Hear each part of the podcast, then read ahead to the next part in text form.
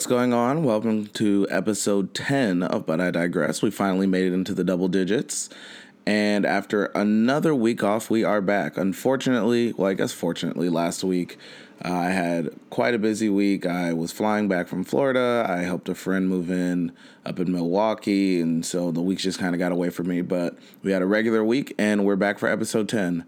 So today on the podcast, we're talking, we're going to talk about a very important 400th anniversary. We're going to talk about a boy in Ohio making a random and really awesome discovery, talk about the great Simone Biles, and a new tech startup called Cogito Inc. But before we get started, as always, we're going to start with Today in History. On today, which is August 23rd, recording on our first Friday, uh, in 1617, the first one way streets in the world were opened, and that was in London. Those of you who live in major cities know that one way streets, while convenient, can also be incredibly annoying. Uh, so today in 1617 is the first one way streets are open, so happy one way street day. In 1850, we had the first U.S. National Women's Rights Convention convene in Worcester, Massachusetts, uh, obviously pushing for women's, right, women's rights in the U.S., which is a fight that we are unfortunately still fighting today in terms of things like birth control and the ability to get abortions when isn't when one wants, etc., etc. In 1990, we had East and West Germany announce that they will reunite on October 3rd. So that was huge. And that's also one of the things I thought it was interesting that World War II ended quite a while ago. And it wasn't until 1990 that East and West Germany reunited, and a lot of us, especially in their twenties, late twenties at all, and then early thirties, kind of take for granted that Germany is one country, even though it was within the realm of our lifetime that East and West Germany were separated. On this day in 2005, we had Hurricane Katrina form over the Bahamas, and we know that would later become a Category 5 storm that would devastate New Orleans and cause a lot of political issues as well as physical damage to people and their homes, et cetera, et cetera. But it was on today that it actually began to form over the Bahamas. And in 2007, we had the hashtag invented, and it was first used in a tweet by US product designer Chris Messina. So, hashtag being a huge thing now on Twitter and even more so on Instagram, was invented on this day in 2007 and used in the first tweet.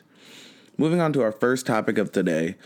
This month marks the 400th anniversary of the British slave trade in America.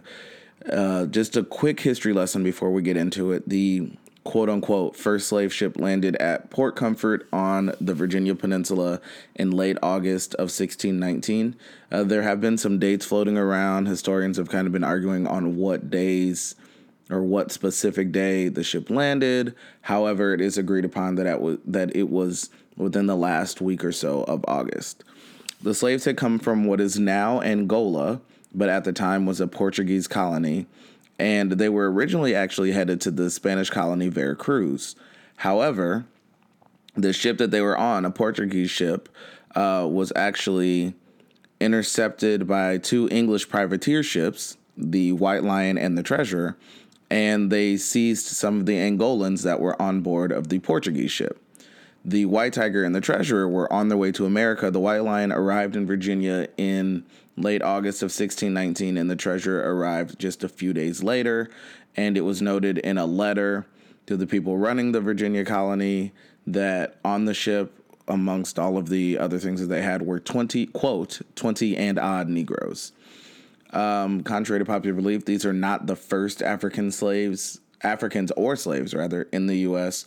Juan Garrido became the first documented black person in the U.S. in 1513 when 1513 when he was assisting on an expedition to what is now Florida. And the first slaves were brought in 1565. Uh, the Spanish brought them to what is now St. Augustine, Florida. However, 1619 does mark the beginning of the modern and well known slave trade, which is different than just bringing slaves. In 1619 is when we started having slaves being brought here regularly from Africa to basically build a country. And it's something where people like to celebrate 1620 and Plymouth Rock and the Nina the Pinta and the Santa Maria from Christopher Columbus.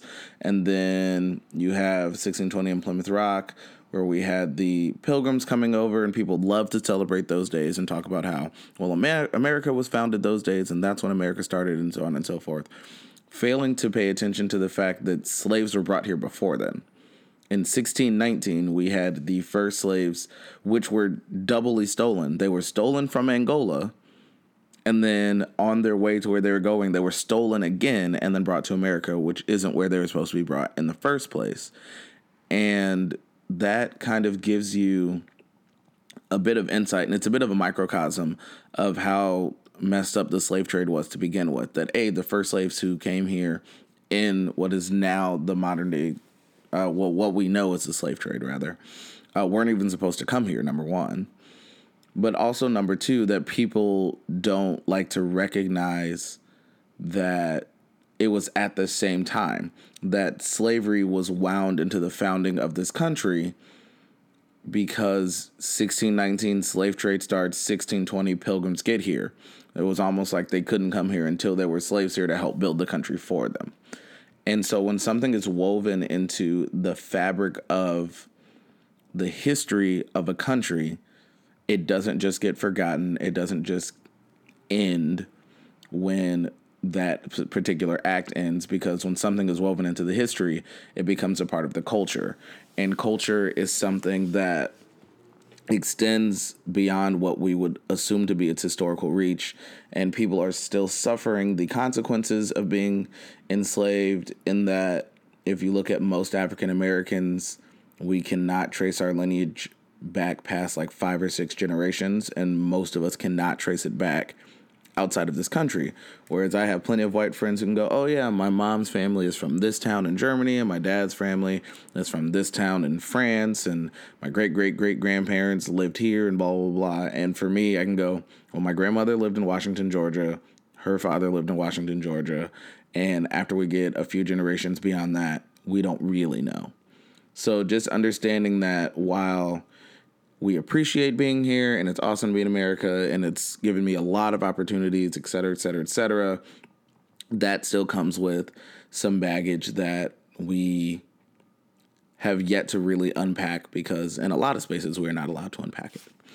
So keep in mind that this month is really important.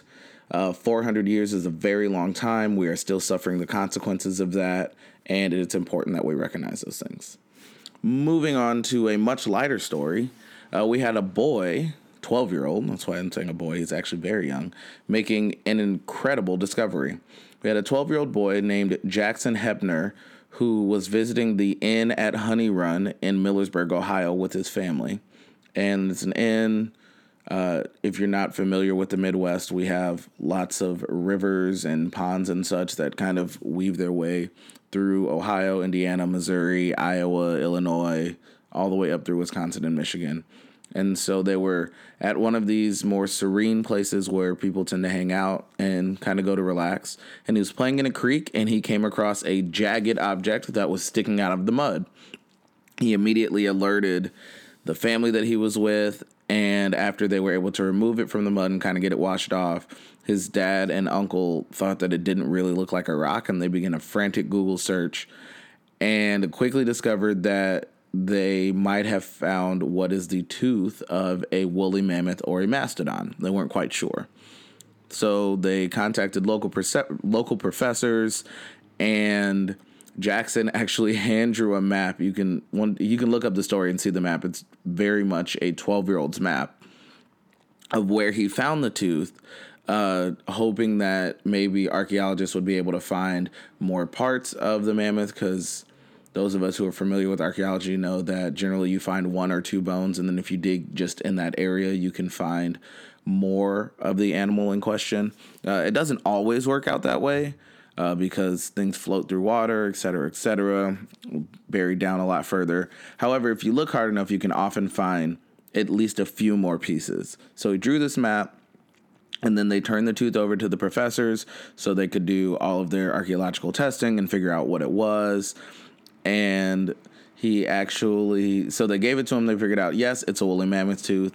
Um, and they were able to do that obviously by all of the science that they have, but also understanding that woolly mammoth and mastodon fossils have been found all through the areas of like Indiana and Ohio because when they were alive 10,000 years ago, that was a place that they frequented due to the vegetation and the terrain, et cetera, et cetera.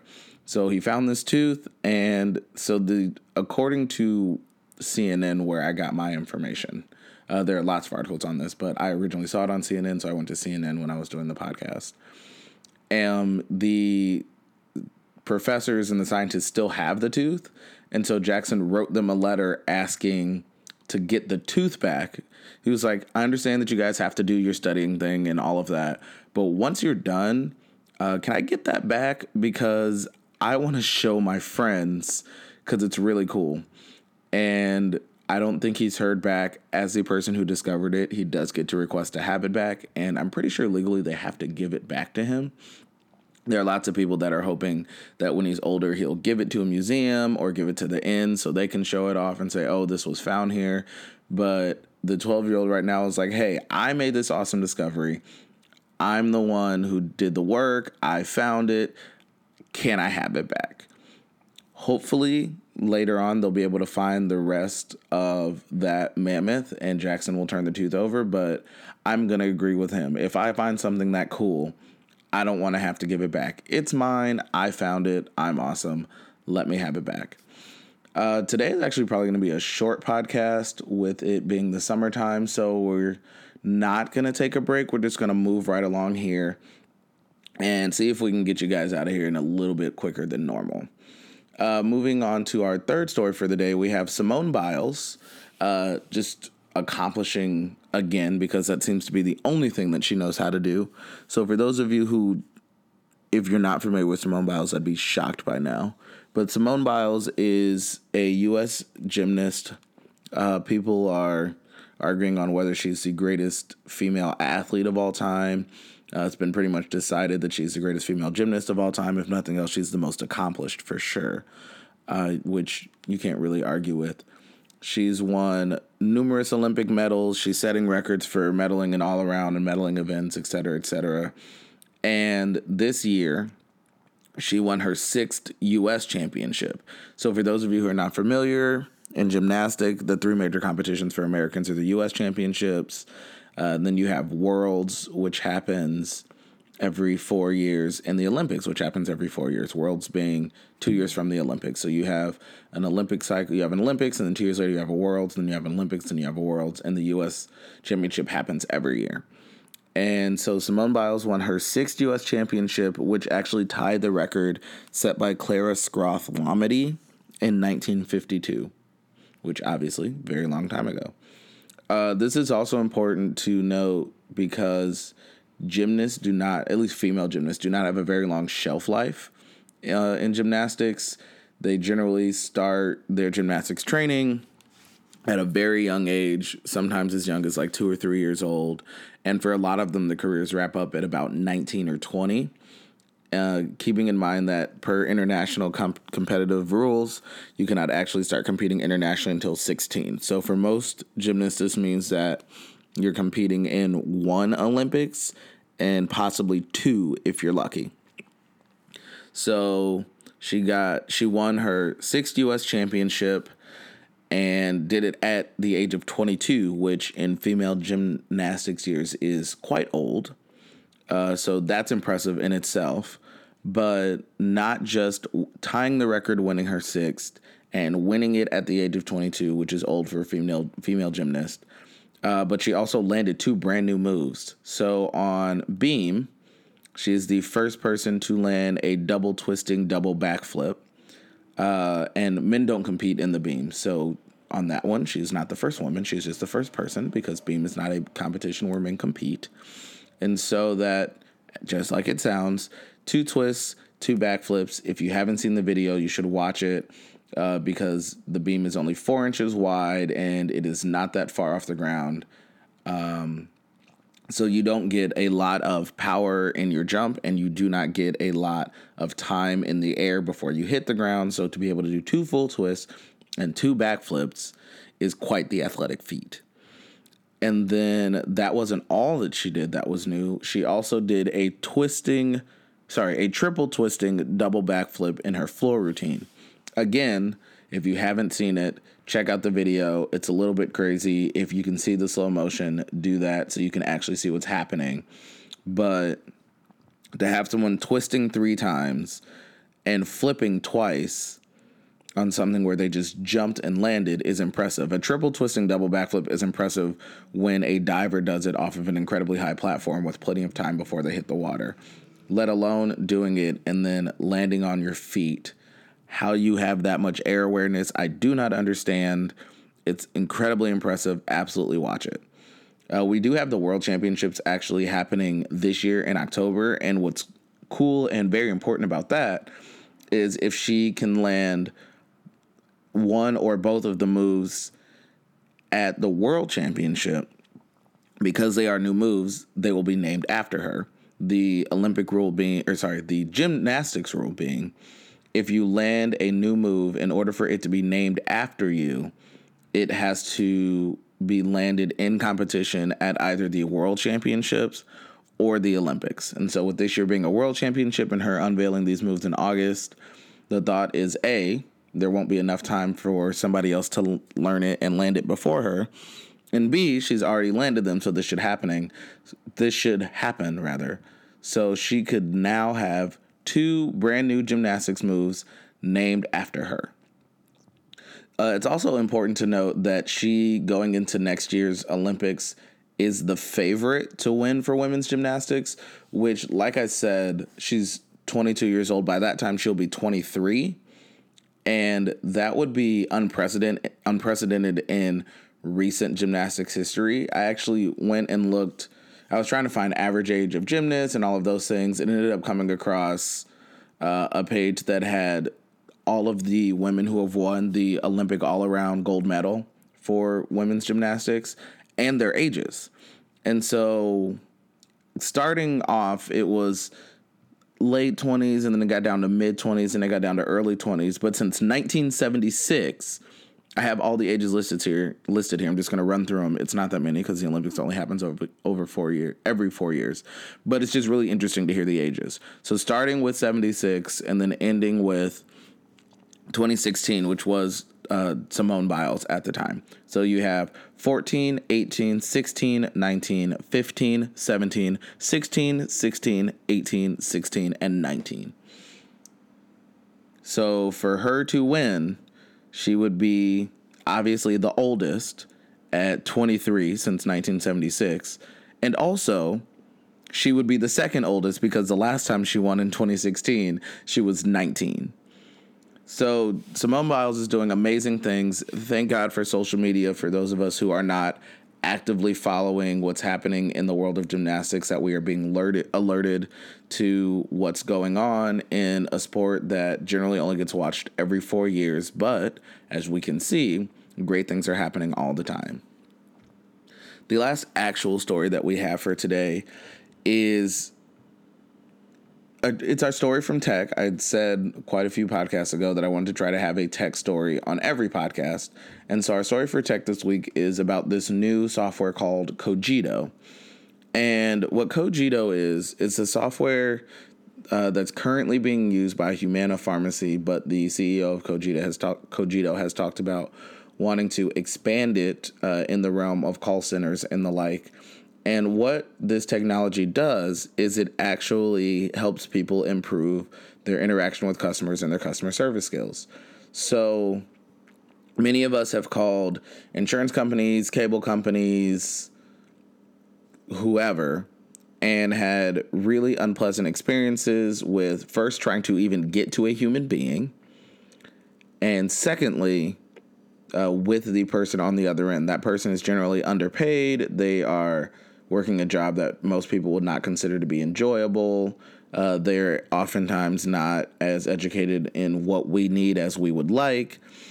And oftentimes these are entry level jobs where people have very little skill and or experience. So for customers, the experience is generally not as great as the companies would want. And Cogito saw this and decided, let's figure out a way to improve the customer experience. And so they introduced this software, and it's being used in the Humana Pharmacy call center, which has about 1,700 people. And what happens is it's on their computer, and when you're working in a call center, you have headphones and it's plugged into a computer, and your headphones has a microphone, and that's how you talk to people. And uh, now they are transcribing the phone calls so that if somebody calls back and says X, Y, and Z was said, they can look on the computer and go, no, that's not actually what was said. This is was what this is what actually was said, et cetera, et cetera, so on, so on. And so, what Cogito does is while the conversation is being transcribed, uh, it actually listens. It doesn't just read the trans- transcription, it actually listens.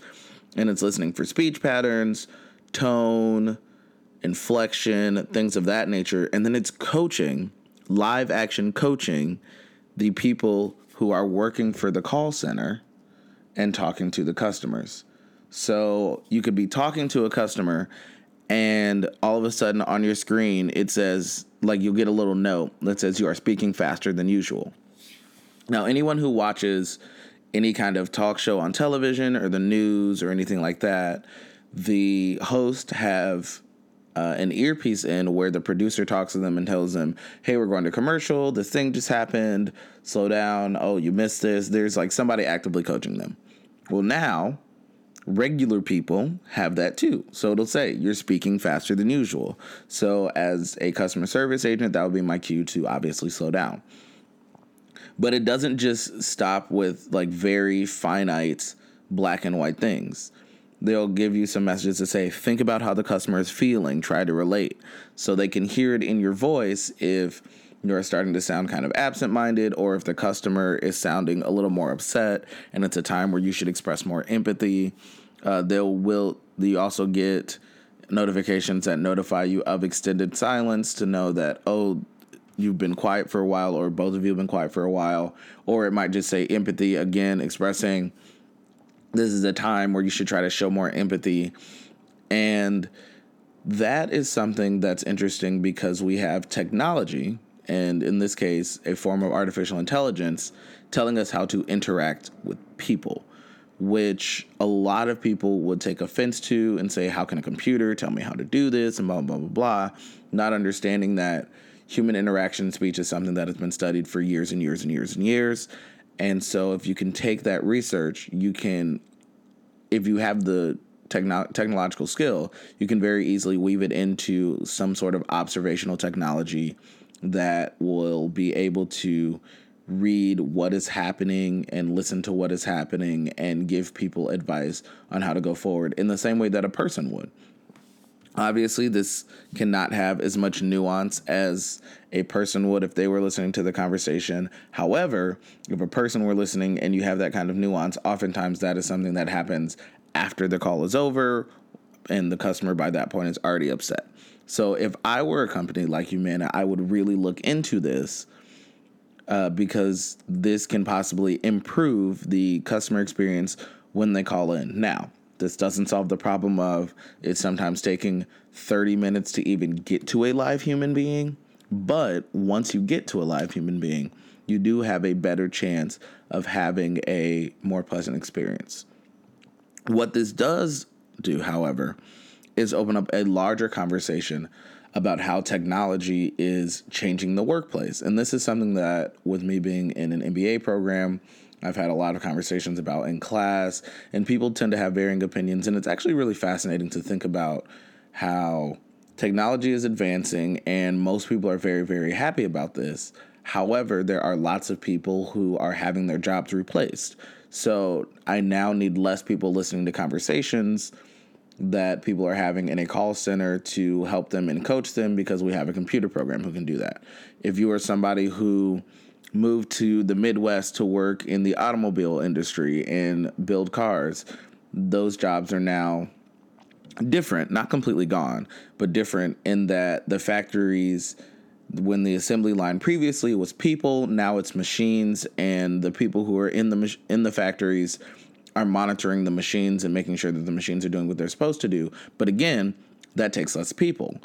But if I'm a car company and I can produce 100 cars a day as opposed to 10 cars a day, I'm going to take the 100 cars a day. And while it may cost me more upfront to pay for the technology, over the long run, I make more money on a daily on a per day basis and I save money in wages. Uh, but that also means that people are using losing their jobs. Technology is starting to reach the point where the very entry level, very simple jobs, very data driven jobs are no longer needing people to do them.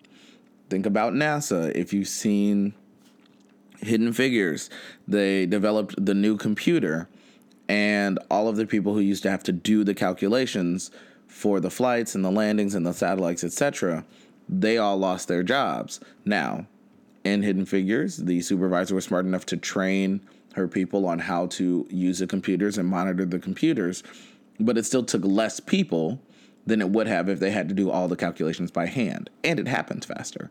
So, this is an issue, a quote unquote issue, that has been happening and becoming more prevalent since the 60s. And we, it seems as though we haven't really come up with a real solution for the people who are losing their jobs. Uh, oftentimes, the people who, once they lose their jobs, once the like hands-on workers lose their jobs and the technology takes over the people who are managing the technology are not the same people who are doing the hands-on job they're generally outside people with outside training and they're coming in and being able to do this and so people are losing their jobs and then being replaced by other people uh, and then we also have jobs that are just kind of going away altogether where technology can do this much faster, much more efficiently, and cheaper than human cans. Humans can. Uh, I used to work in a pharmacy, and for a number of prescriptions, uh, we would have to get the bottle that we bought off the shelf, open it, and then count pills and fill them. And then somebody else would recount them and then put them in the bottle, label them, all of that. And then the pharmacist would look at one pill, check it, make sure it was right, and then drop it in the bag, seal it, etc. However, we did have a machine for, I believe the number was like 40, our 40 most used or most prescribed medications were in this machine. And when I would type an order into the computer, the computer would know that the machine had that medication, send the, um, it would send the medication to the machine, and then the person who's normally the second count would get it out of the machine, count it once, and then pass it to the pharmacist. Pharmacist checks it, and then it'd be sent on the way in the bag, and everything's good. What that did is for those medications, it cut out one person. The one person who initially had to go get the medication off of the shelf, do the initial count, and then give it to the person who checks it, that person no longer existed. It went from typing it into the computer to checking it to giving it to the pharmacist, as opposed to typing it into the computer, finding it on the shelf, doing an initial count, and then checking. So that's just one example. In something like a pharmacy where we wouldn't even think we would want to use machines, that machines are starting to be more efficient. But I will admit, the machine is faster at finding the medication and doing an initial count than I am of going to find it, even if I know exactly where it is because it's something that I grab all the time. The machine is still faster. And our machine was big enough that it could count multiple medications at the same time, as opposed to me, a human who can get one, and maybe I can grab three bottles, but I have to go to the different spots in the pharmacy, grab three, and then count all three. The machine does that faster than I do. So, this is something that's absolutely changing the way that we view the workforce. And it, for a lot of people, is incentive to receive higher education or choose a new career field to ensure that they can support themselves. So, just something interesting. If you're somebody who wants to be an entrepreneur, I would say tech and some sort of app is the way to go. Apps are slowly but surely solving all of the problems that we didn't even know that we had until somebody was like, hey, there's an easier way to do that. But because we'd been doing it this inconvenient way, we hadn't thought about it. So if you're an entrepreneur, I would say look into apps. That's probably going to be the future of where you can invent things and make your money. But wait, there's more. Hang on to your seat, baby, because this one's a screamer. For this week's But Wait, There's More, I have noticed on social media that in just this week mostly, I have seen an increase in the number of people who are reposting articles about what is happening in the Amazon rainforest in South America. For those of you who possibly have not seen it, the Amazon rainforest in South America has been raging with wildfires for the last couple of weeks. And as people like to do, uh, when something happens internationally and they feel like it's an outrage or an injustice, and the American media is not talking about it, you all of a sudden see an influx of articles that are like, oh my God, this thing is happening and why is nobody talking about it? Or the rainforest, uh, more specifically for this one, the rainforest has been burning for two weeks and nobody's saying anything. And what's interesting about this is oftentimes these people repost these articles and don't actually read them. They see the headline and they're like, oh my God, that's terrible. What an injustice. How is nobody talking about this? Blah, blah, blah, blah, blah. And then they repost it. But when you bother to do the research, oh, please, please, please, before you click on something, number one, before you repost something, the most important thing you can do, check the date because things randomly resurface and you'll go, oh my God, how's nobody talking about this? And then when you click on it, you go, oh, that's because it happened in 2016, which was three years ago. So, first of all, at least open it and check the date. But secondly, read what's happening. And more importantly, find another article on it. That's probably the biggest thing because half the time people repost stuff, it's not even true or it's skepticism, or this is the initial report of what may be happening, and then we later find out that's not what actually happened. So check your dates, read it, and then also try to find another article that says the same thing. In regards to the rainforest, wildfires are happening. That's the thing. It's pretty upsetting. However, this is a time of year where the rainforest is always on fire because loggers and cattle farmers before they clear the rainforest, it's much easier for them to burn it down first because dead wood is easier to chop down than live wood. So, people who are clearing the rainforest to be able to raise cattle, and people who are clearing the rainforest to be able to cut down the trees, burn the forest every year. It just so happens that this year it was especially dry and the fires got a little bit out of hand, but it's actually nothing significantly crazier than what happens on a yearly basis. It's a little bit more, not that much more. People have not been checking to see what's actually happening. And so they're just being upset. Oh my God, the rainforest is burning. Nobody's doing anything. That's because it's supposed to be burning. Not that I am agreeing that we burn down the rainforest. However, it is legal for them to burn down the rainforest in order to conduct their business, whether that be raising cattle or logging for things like paper and other wood products like furniture, etc. So people stop being outraged at the fact that the rainforest is burning because people do this all the time. Now, if you want to be outraged at the fact that we're allowed to burn the rainforest, that's completely different. I'm here with you on that. We should stop burning down the rainforest. It provides 20% of the oxygen that we breathe, that little patch of land. I get it. But don't give me the, oh my God, the rainforest has been burning for two weeks and nobody's talking about it. That's because it's not actually a story. Furthermore, on that, those of you who only get your news from social media, please do better. Uh, don't. There's there have been so many times where I've seen articles and people are like, "Why is nobody talking about this?" And the answer is people are talking about it. It just so happens that the people who you are friends with and or follow on social media are not talking about it. But CNN is talking about it, USA Today is talking about it, the BBC is talking about it, the local news is talking about it, the national news is talking about it. However, your friends are not. That does not mean that nobody is talking about it. It just means that you aren't.